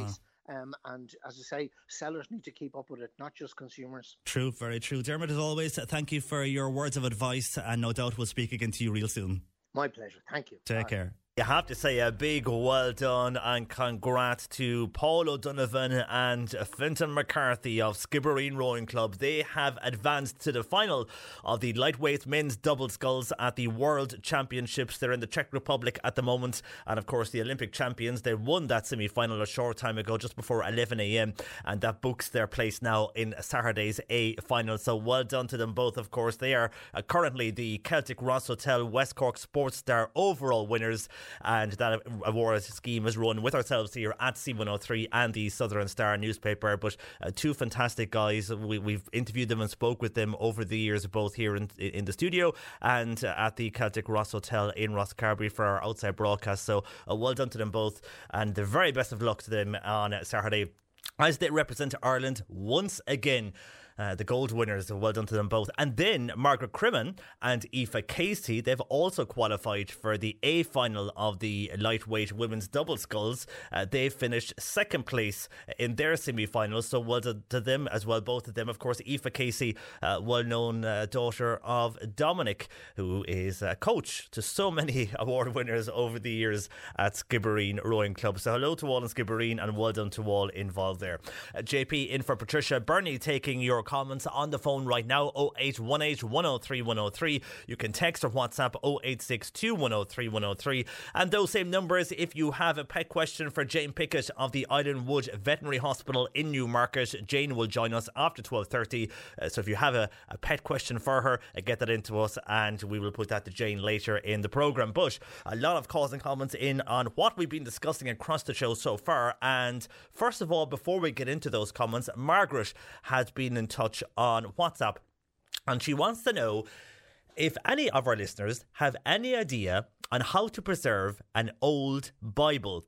And this Bible is from nineteen sixty-six. Now, it's a hardcover and it's six centimetres thick. So any idea how we can help Margaret? Anybody who maybe knows of keeping old books in libraries, how you keep them fresh and well, this is an old Bible. Uh, let us know. You can text or WhatsApp oh eight six two, one oh three, one oh three. Now, something else that has just come into us to Bernie on the phone. Uh, this is Alice. Alice is living in Mallow, and she wants to warn people of this, and this could be happening in any town, because usually when we mention something like this, we'll get a call from another town saying the same is happening here. So just be uh, on watch. And again, for anybody vulnerable that may be out and about shopping uh, or on their own, Alice this morning was approached by two women, and they approached her for help. They claim they are stranded and that they needed a train and a train fare to get back to Dublin. Now, she had no change, so when she said, sorry, I have no change, they asked her, could she go to the bank link for money? Now, immediately Alice got suspicious and she gave them nothing and walked away. But then she met a few of her friends later on in and around Mallow. She's heard since that they are in and around Mallow for a while and all week, and they're like this, begging basically from people, is what some are saying, or asking for help in this way. Now, she went to report them to the Gardaí, uh, but she's horrified to think that people have been taken advantage of already. Uh, so just a word of warning, if you know of someone who may be shopping on their own in any town across Cork, this has come from Mallow, but it could be anywhere, uh, just to be aware and be mindful. Uh, people out there who are claiming, when you say they, they're looking for change, then they ask you to go to the bank link. My fear there is, if you went to the bank link, if someone did decide to go and they're standing behind you, uh, would they make you take out a lot more than you should? Uh, and that is the worry also, apart from PIN numbers or anything like that. So just beware. I mean, you know, if there's people in need like that, there is places for them to get help rather than asking randoms on a street. Uh, and Alice, well done for picking up straight away. You knew Uh, from uh, dealing with them uh, that I wasn't right, and, and contacted the Gardaí. Uh, just a word of warning for those across all, and this is Mallow, but it's happened in but it's happened it could happen in any town across Cork, and we have heard that before. They'll be in one town one day, uh, they could be in another town another day, so just beware. And we earlier on when we were speaking with the Minister for Social Protection, uh, Minister Heather Humphreys, uh, one person, this was Andrew on text, uh, when they were talking about increasing social welfare payments, Andrew was making the point that why every shop he looks at, every cafe, they're looking for staff. So why would they go and increase social welfare payments when employers are crying out for staff? Uh, well, on this, and this is an example of why some people remain on social welfare because they can't get off the system.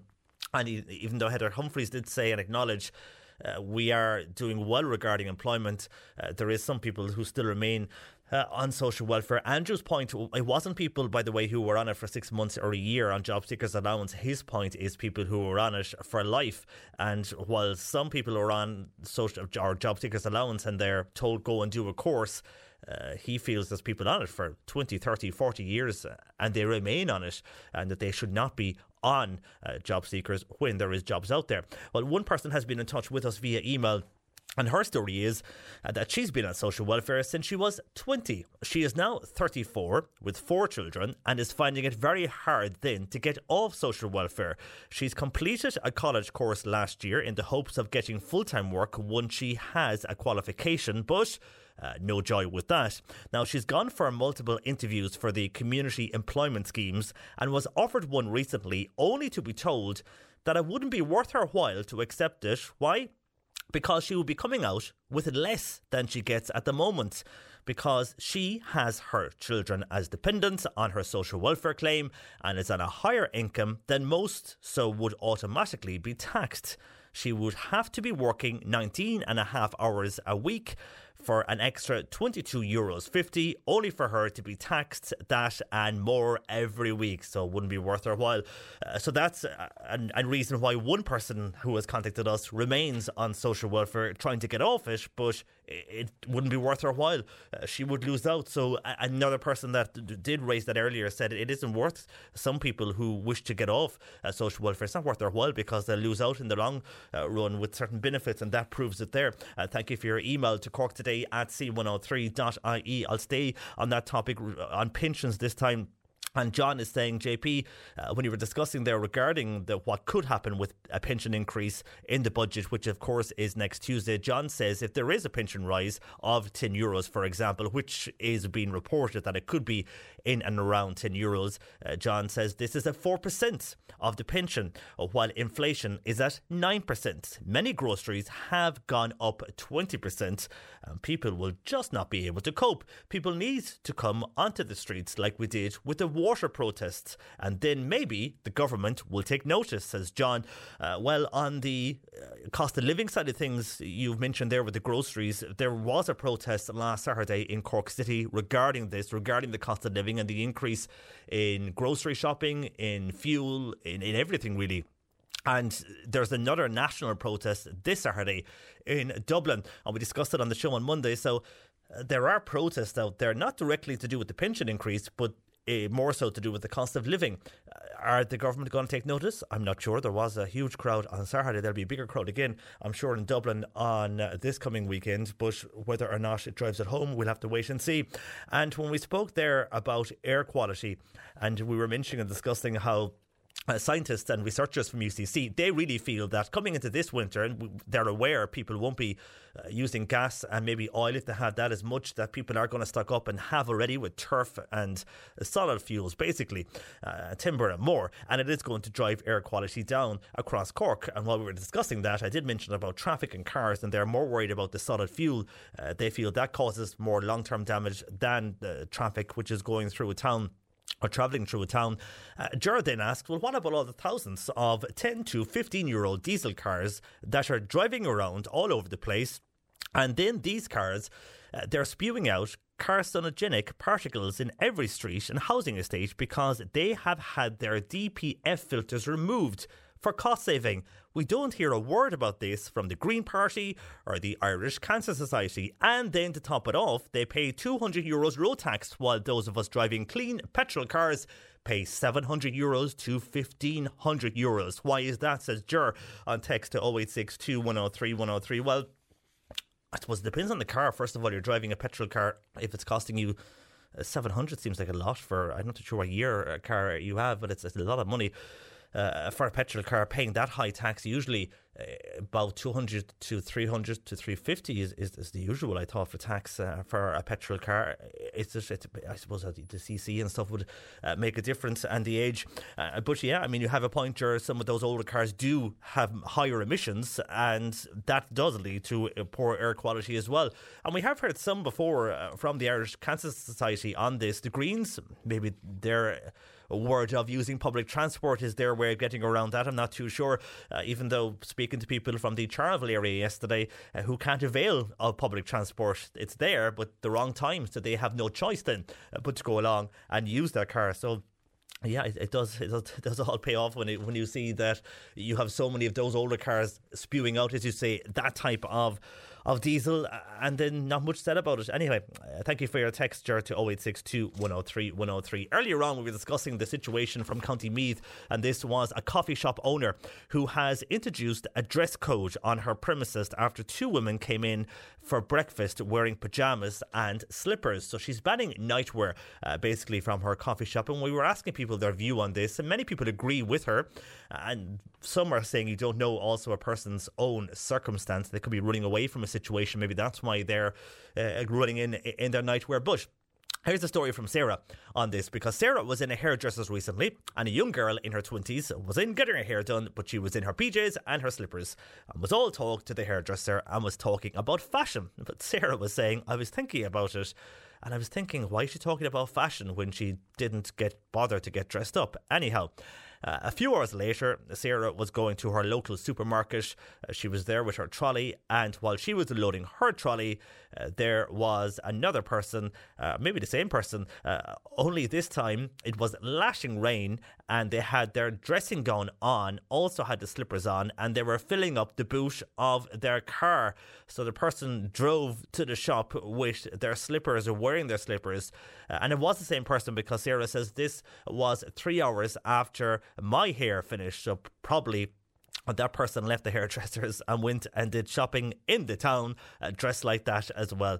Uh, she has a kind of a sad emoji face after that on her WhatsApp. Sarah, thank you for that. And that's Sarah's story. So many people have mixed views. Uh, the majority disagree. They feel if you are going out to a shop, uh, to a supermarket, wherever, you should wear proper clothes.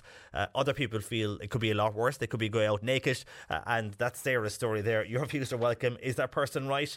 Uh, would you ban nightwear if you ran a business uh, rather than people coming in wearing dressing gowns, slippers and pyjamas? Or is it simply, do you care? Let us know. oh eight six two, one oh three, one oh three. Text or WhatsApp.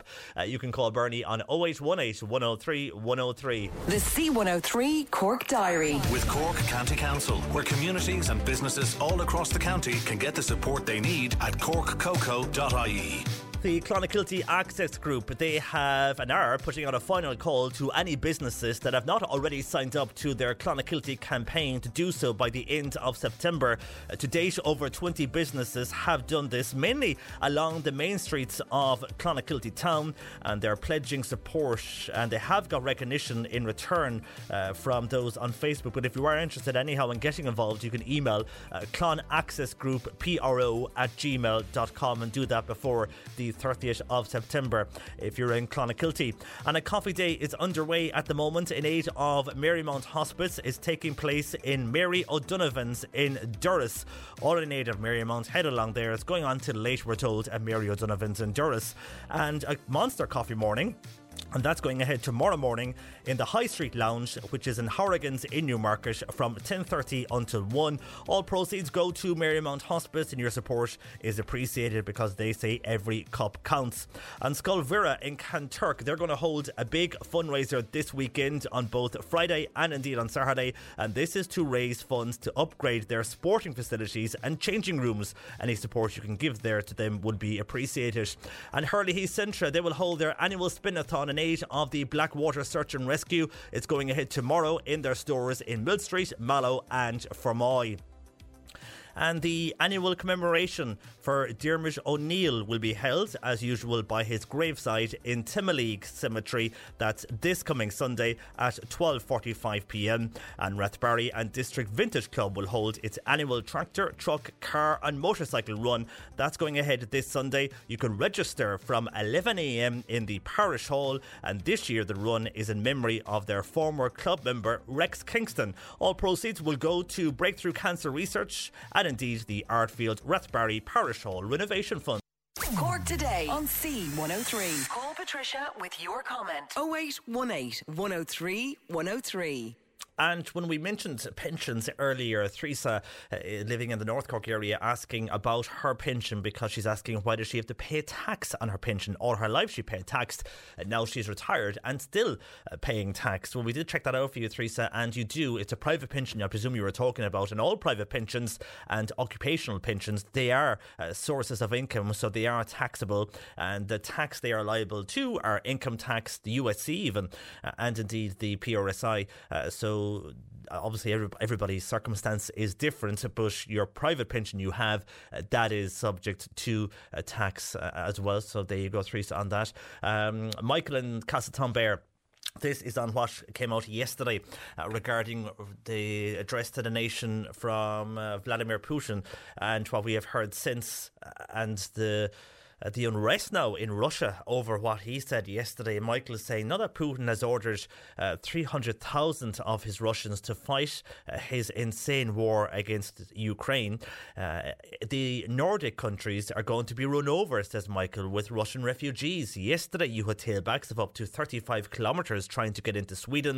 Uh, this is only the beginning. It seems the young and the elderly Russian people don't want to fight in any wars, uh, says Michael in Castleton-Bear. And looking at the international news coverage on that, I tend to agree with you, Michael. Obviously there's a certain amount of population that do agree with Putin and are for him, and you'll always have that in every country, uh, but looking at the coverage, not obviously on Russian T V and international T V sources, there's a lot of unrest there, a lot of people leaving, a lot of people arrested in Moscow yesterday evening. And while some reports on social media claims last night some videos of those driving out of Russia to Uh, Finland, the videos were claimed to be old videos, but then some were saying no, that uh, some of those videos were actually just shot yesterday evening. Uh, so it's hard to know what is true or not on social media, but if, uh, on the international news channels, uh, there is unrest, and we'll just have to wait and see what happens. But overall, from what we're hearing, there isn't much appetite in Russia for any type of war. Uh, and then his threats to Europe, uh, a very worrying time, uh, as a lot of the leaders have met yesterday evening. I mean, the last thing we want is war, uh, but how do you stop someone in a position like that? Uh, there's only one way, really, I suppose, and I don't know if anybody's going to do that. Anyhow, thank you for your WhatsApp, Michael, to oh eight six two, one oh three, one oh three. Yesterday we spoke about the state of the main street in Fermoy, and Martin in Fermoy is agreeing with those who texted in yesterday. He says, it's a total disgrace. It's like driving over a rocky mountain. Martin, though, feels that the Irish government didn't spend so much money on refugees in this country. Maybe then our roads would be a lot better. A lot of our cars have problems, and it's because of the disgraceful state of Fermoy's main street, says Martin in Fermoy. Uh, well, some people would argue, Martin, the, the budget that comes from for a road network will be a separate budget than what they outline for other Uh, stuff they do in this country, so that's the answer you'll get there. But uh, staying with the roads, uh, John was on from Bandon, as was Dermot, and we did answer this question yesterday because when we spoke about Fermoy, uh, people in Bandon were angry that North Main Street is also crumbling, but works, we are told, is due, due to happen. There was um Uh, work's going to happen, I think, in October, or this October coming. Now it's gone out to tender, so I'm not too sure how long that will take, uh, hopefully not too long, and works will start either in October or November to resurface uh, the entire stretch of North Main Street in Bandon, uh, from the town hall area there, the courthouse, right down to the Allen Institute. So for those in Bandon and those who commute uh, from Cork to the Manway and onwards to Bantry, you'll be uh, happy with that, because yeah, it is a bit of a nightmare. Uh, who was the texter we got yesterday from somebody whose friends visited uh, and, and stayed in their house during the, or was it on holidays even in West Cork during this the winter months or the summer months even, uh, anyway, their son, uh, their child, a five-year-old, uh, was calling Bandon bumpy Bandon uh, because of the state of North Main Street. But hopefully in the next few months that will be sorted out. That's what we're told anyhow, uh, from local councillors. Thank you for your WhatsApps on that. And uh, staying with transport, uh, the bus shelter went up in Butterfint earlier this week, and there's only one bus shelter on one side of the road, and John is reacting to this because we did mention it earlier in the week. John says, uh, so there will be no bus shelter on the left side of the road. If that is the case in the winter, people will shelter across the road and then run across when they see the bus coming, which is likely to cause an accident, uh, feels John. Uh, and many thought they'd have two bus shelters, but no, there's only one. So the campaign now starts again for another bus shelter uh, in Butterfint. But John, you're making a good point. Will that end up where we see people running across the road to catch their bus? And Ballincollig listener has been in touch with us and is asking if anybody can answer this. Well, we'll try and answer some of it, but you were driving through Ballincollig last night and you saw a lot of uh, Garda activity. And you presume there were the mandatory alcohol testing, uh, and it was, this was after ten o'clock in Ballincollig yesterday evening. Uh, this person says, while it was good to see a Garda presence on our streets, I've never seen so many Gardaí in one town at one time. Uh, can anyone shed any light on this subject, uh, says this listener in Ballincollig. Well, all I can think if it is, if you if they were doing what you were saying, they were doing a mandatory alcohol check. Uh, there's a lot of those checks going on at the moment. I'm not too sure if the Gardaí are carrying out those. If they've, they, every now and again, they do this where they hold uh, a lot of these uh, tests uh, and they will advertise that they will be out in force for a week or for a day. Uh, so maybe it's part of a campaign that's underway at the moment. Uh, I know in Tipperary uh, as well, yesterday or the day before, there was a huge Garda presence in some of the towns there and on the border areas of Cork, Limerick uh, and indeed Tipperary and Waterford. So it, it could be something, some campaign that is underway, and if that is the case, many will welcome that uh, to cut and reduce the drink driving levels in this country. But overall, as you said, it's good to see uh, a Garda presence anyhow in any town. And can we help this? Uh, this is Pauline in Cove. Any advice for Pauline, who was in Cove, who has a pigeon which has arrived in the front of her house? Now, the pigeon is there since last Sunday morning. He has rings on both his legs. One is bright red. Uh, One, she feels anyway, seems to have a broken, or his broken leg. He seems to have one of his legs is broken. Um, that's what she thinks anyhow. But she wants to know, how can we get rid of the pigeon? As in, make him go home. Uh, we are afraid of avian flu, and we don't know how we can get the pigeon to fly back home. The pigeon hasn't disappeared from the front of her house. It seems like this could be a racing pigeon if it's that tame, uh, Pauline in Cove. If anybody has any advice, usually on those rings there's a number. And you you can go somewhere with the number and it will tell you, uh, if I'm correct on this, uh, where the pigeon should be, and maybe you can contact the owner. So have a look on the rings if you if the pigeon will allow you to. Uh, if the pigeon has a broken leg, as you think it has, then that's a matter that needs to be uh, looked at as well. Anyhow, any information for Pauline? Are we right in saying there's usually a number on the ring and they can get contact details from the number? Or would that help her? Pauline in Cove, let us know. Text or WhatsApp oh eight six two, one oh three, one oh three. Margaret, who was on to us, this was relation to the old book. It's an old Bible that Margaret has uh, from nineteen sixty-six. What's the best way to preserve it? Well, Margaret, if you were listening, a lot of people back on this. Uh, a lot of people are saying wrap the book in plastic. That will keep the dirt off it, first of all, but keep it out of any direct sunlight or high temperatures. If you can keep it in a room that's not too cold and not too humid, and also a dark room or in a dark press, uh, that will do the trick. And also maybe don't put it into storage materials. Sometimes old storage boxes can actually be worse for a book. So a bookshelf is the best, and also keep it out of any sunlight, or and not in a room also that's not too damp. We've had a number of texts and WhatsApps from different people, and that's more or less what they're all saying, Margaret, so hopefully that helps you there. And uh, Dee has been in touch, and this is something that I saw this morning as well uh, in the Southern Star newspaper. She feels the islands of our West Cork coast are losing out because there's not enough parking uh, at the various piers, and she's noticed across the summer and even in September, she says, when we have a huge tourist population remaining in West Cork, which is fantastic to see, by the way, that tourist industry is doing well. Uh, people are finding it hard to find parking when they want to board the ferry and head for a day to the islands. It's also, though, making Making people turn away. She's met a lot of tourists who say they try to go to various islands, and because the car parking spaces were full at the height of the summer, uh, they went somewhere else to go back. She feels, though, it is the island's tourism sector losing out because of this? Well, uh, it actually was raised at the meeting of the West Cork Municipal District uh, this week. Regard- one of the meetings was specifically to do with Cunamore Pier, and they're looking at if they can expand the car parking maybe, because uh, this would be for those who are going to Hare Islands, and uh, there are many feel, as you said, Dee, that it's preventing people accessing Hare Island because of the lack of availability of parking. Now, at the start of the year, the council said they had some success in Skull when a similar warning was issued and they were able to free up a lot of parking spaces, but Uh, this was the mayor of Cork County, Councillor Danny Collins. He counted sixty-eight cars parked at Cunamore Pier, which is huge considering that Hare Island will be a small island, said the mayor. He pointed out that Cork County Council has land adjoining to that pier, and he suggests that that should be developed as a car park and then maybe enhance those who wish to visit, in this case, Hare Island. But yeah, it's a good point, and isn't it great to see that there is demand for people to go and visit our islands and visit uh, the various tourist locations uh, along the West Cork coast. Dee, thank you for your WhatsApp to oh eight six two, one oh three, one oh three. Same number for text on WhatsApps, and indeed call Bernie now, oh eight one eight, one oh three, one oh three, because Jane Pickett of the Islandwood Veterinary Hospital in Newmarket, she answers all your pet questions next. Cork Today on C one oh three. Text or WhatsApp Patricia with your comment. oh eight six two, one oh three, one oh three.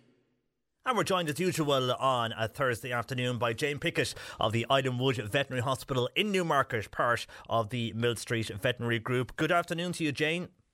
Good afternoon, Jamful.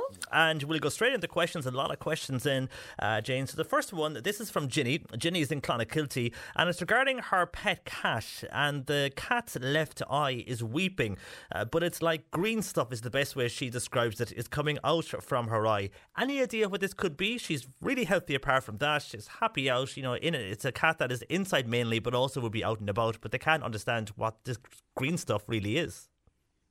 Okay, so although this cat may seem otherwise quite well in itself, it does sound like it may have an eye infection. So when we see kind of greenish tinged or even creamy coloured eye discharge coming out of one or both eyes, that generally means that the body is mounting an immune response. And generally that will be to either a virus or a bacteria, most commonly bacterial when it gets quite kind of uh, chunky, creamy or green. So I would say this little cat, even though it seems otherwise well, really needs a trip to the vet. So um, sometimes eye infections in cats can be really, really straightforward. It may just be like in ourselves. Sometimes we might just need a little eye drop to clear up the infection, but it is possible with all of the things that cats get up to that they may have something stuck in the eye that's kind of precipitated or caused the infection. Or possibly even if they have a scratch on the eye. Sometimes it can be that this, if they get a scratch on their eye, it's a damaged tissue, and that can be the perfect place for an infection to set up. Or sometimes it can be the other way around. Sometimes the infection itself can cause a scratch in the eye, so an ulcer. So it's a chicken and egg situation. It's difficult to know which can happen. But the really important thing is, if there was to be an infection, and the most important thing to bring to, to bring your cat to the vet for is to check if there's an ulcer in the eye, because that will complicate treatment a little bit. Now, it's no big drama, but it's just really important to know about before treatment commences. And a lot of the time your vet will examine the eye fully with a little ophthalmoscope, so a special scope to have a look at the eye. But sometimes we can apply a little bit of dye to the eye as well, which shows us if the layers of the eye are intact and if the infection is deeper into the surface of the eye or just on the outside.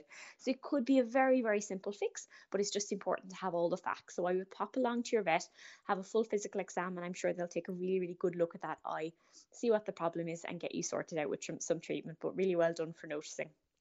Okay, best of luck with that there, Ginny. And this is Orla, who is in Rathcormac. She has a bulldog, eight years old, but the dog has gone extremely tired in the last year or so, just barely wants to do anything, and we have to push him for a walk. Now, is that just the way bulldogs are? Uh, he's a family pet, so he would be inside with us a lot. He's a male and neutered. Okay, this is interesting. So what I will always say is if it's a change for your pet, it's something that needs to be investigated.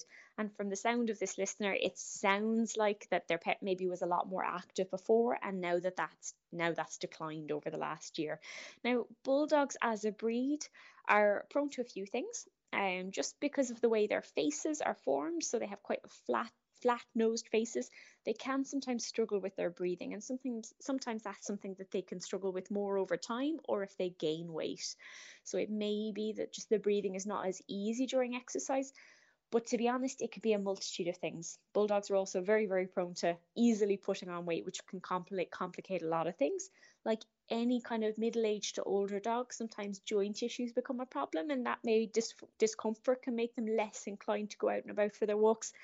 Really, there is a multitude of things that could be going on, but because it is a change for your pet, so a change in activity level, it really needs to be investigated. I'd bring your little dog to the vet. I think if it is something and nothing, it's always better to be overcautious. It might just be kind of a little bit of kind of advancing age taking its toll. But in these older patients, there's so much we can do to help their quality of life and make them feel really, really well into their elder years if we have the opportunity as vets to see them for that. So it's really important. I would suggest visiting your vet. Have a, a good chat with them about his change in activity. So how long he used to do, let's say a year or two ago. So would he walk kind of a, a kilometre, two kilometres or ten minutes or fifteen minutes at a good pace, and what's he doing now, and also what his daily habits are like and his mobility when he's getting up and down. So just keep that in mind for a few days, and then I would say schedule schedule a visit with your vet and bring along a little bit of information about how how your pet's been doing mobility wise and activity wise compared to before, and they'll be able to take it from there, probably with a full physical exam. In older patients, sometimes we need to do other things to check out how they're doing internally. For example, blood tests are a really common thing we would run in older patients if they've been slowing down a little bit, but your vet will be the best person to judge that after you've seen your pet and having a, a more in-depth discussion about the problem. But it's definitely something that needs to be to be flagged and investigated further. All right, Katrina is on WhatsApp now. She has five kittens at the moment, five weeks old, and they're still feeding off their mo- mother. Now, one male, the biggest of the litter, two of the kittens have shown signs they are hungry, so she started feeding them on kitten food. She wants to know, should she mix it with water, and how long should they continue to feed from their mother, and when then should she start weaning the rest of them off? Also, she started training them on the litter tray. The male one has figured it out. After eating, she tries to put them on uh, the litter tray, and the mother cat is feeding them day and night. Okay, so um, with little kittens, a lot of this will happen quite naturally, particularly if they're with their mum. So weaning can sometimes take place from anywhere from five weeks to seven weeks of age. And generally, it doesn't require a lot of kind of human owner interference. Usually the mammy cat will slowly kind of restrict their access to milk and kind of ha- have had enough of them being around her. So she will gradually wean them normally herself. Now, the important thing to do is the other ones that have shown signs of being really hungry, it may be that she might be starting the early stages of weaning, so she may be kind of restricting their access to her a little bit. So it's important to make sure that they have kitten food available, and it sounds like that's already in place, which is great news.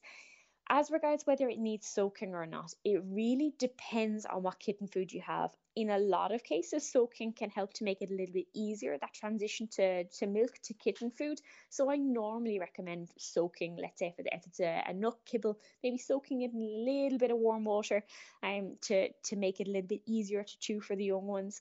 Well, what I will say is just make sure before you give it to the kittens that it's a really safe temperature. So very much like you test a baby's bottle temperature on the back of your forearm, do exactly the same with the kitten food that you may have soaked. So just make sure it's a, it's a nice, comfortable, lukewarm temperature that would be comfortable in contact with your skin.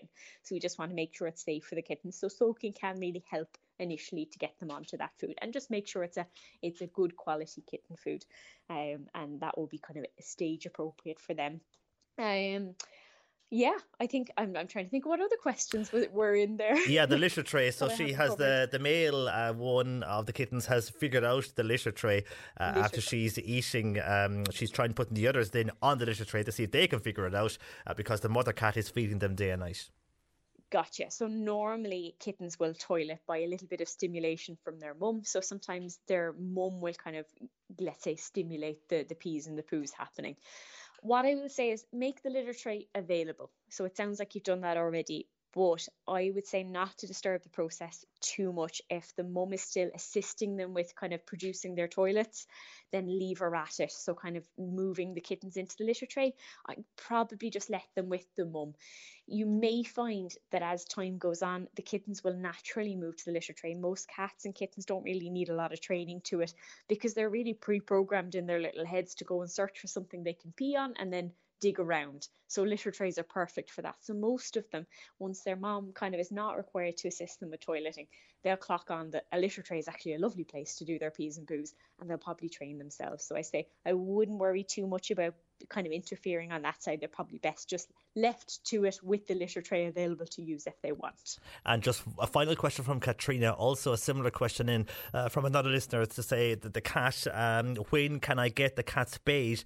Uh, how long after the kittens are weaned off her completely? This cat is only a year old and it's her third litter uh, that she's had, the, the current one we're talking about, but uh, it's the only litter that has survived, Jane. And I have a similar question as okay. well from a person who's had kittens from their cat. Uh, how long can you get the cat spayed after kittens? Okay, so I'd normally suggest the kittens need to be well weaned, so we need to wait until they're fully weaned off, and then normally if let's say two to four weeks after. It's important not to really leave it much longer than that, because cats are really good at getting pregnant again, um, and you could be back to square one. What I will say is that it really depends on how the kind of mammary glands, so the, the breasts kind of regress and settle down after the pregnancy, because they can kind of interfere and make the surgery a little bit more complicated as regarding spaying. So we want everything to be settled down a little bit. I would say contact your vet probably now as they're getting towards the end of their time with mum, let's say, and the weaning is imminent, to discuss it with your local vet as to what they prefer, and also so you can kind of schedule in either a check before spaying if required if your vet wants that, and you can get the procedure scheduled in, because there's normally a little bit of a waiting list for these things. So I'd say have a chat with your vet now to plan for, let's say, a few weeks after they have been fully weaned. And very finally, and I don't know if you can really answer this in detail, there's not a lot of information on this text, but they had their dog recently um, in for an x-ray, and they have seen spots on the x-ray. Now they're currently waiting for a C T scan. Any idea what these spots could be? And I don't know what area of the body the dog had an x-ray in. Okay, oh, no, unfortunately, without without kind of a lot more yeah, detail. Yeah, I need more the, to be honest, the detail. Yeah, I'd, I'd say have a have a good trust in your vet. If you're kind of pursuing further kind of advanced diagnostics with C T, I'm sure they have it well handled. So I know it can be a really, really worrying time. And obviously we want all the answers as, as quickly as we can, just to put our minds at rest or to have a plan in mind. But I would say take the guidance of your vet on this one. If they've suggested C T to further investigate, then then go with that. All right, well, best of luck to you there with your dog. And for the moment, Jane, thanks for joining us, and we'll chat to you next week. Brilliant, thank you very much. Take care. That is Jane Pickett there of the Islandwood Veterinary Hospital in Newmarket, part of the Mill Street Veterinary Group. My thanks to Bernie Murphy, who produced. We're back tomorrow with one of the discussions on pharmacies who are closing due to the lack of staff, and I have a lot of texts in from people who have more views on the budget. Uh, we'll chat to you tomorrow morning, ten a.m. I'm John Paul McNamara. Here's a cool fact. A crocodile can't stick out its tongue. Another cool fact: you can get short-term health insurance for a month or just under a year in some states. United Healthcare short-term insurance plans are designed for people who are between jobs, coming off their parents' plan, or turning a side hustle into a full-time gig. Underwritten by Golden Rule Insurance Company, they offer flexible, budget-friendly coverage with access to a nationwide network of doctors and hospitals. Get more cool facts about United Healthcare short-term plans at U H one dot com. Hey, it's Danny Pellegrino from Everything Iconic.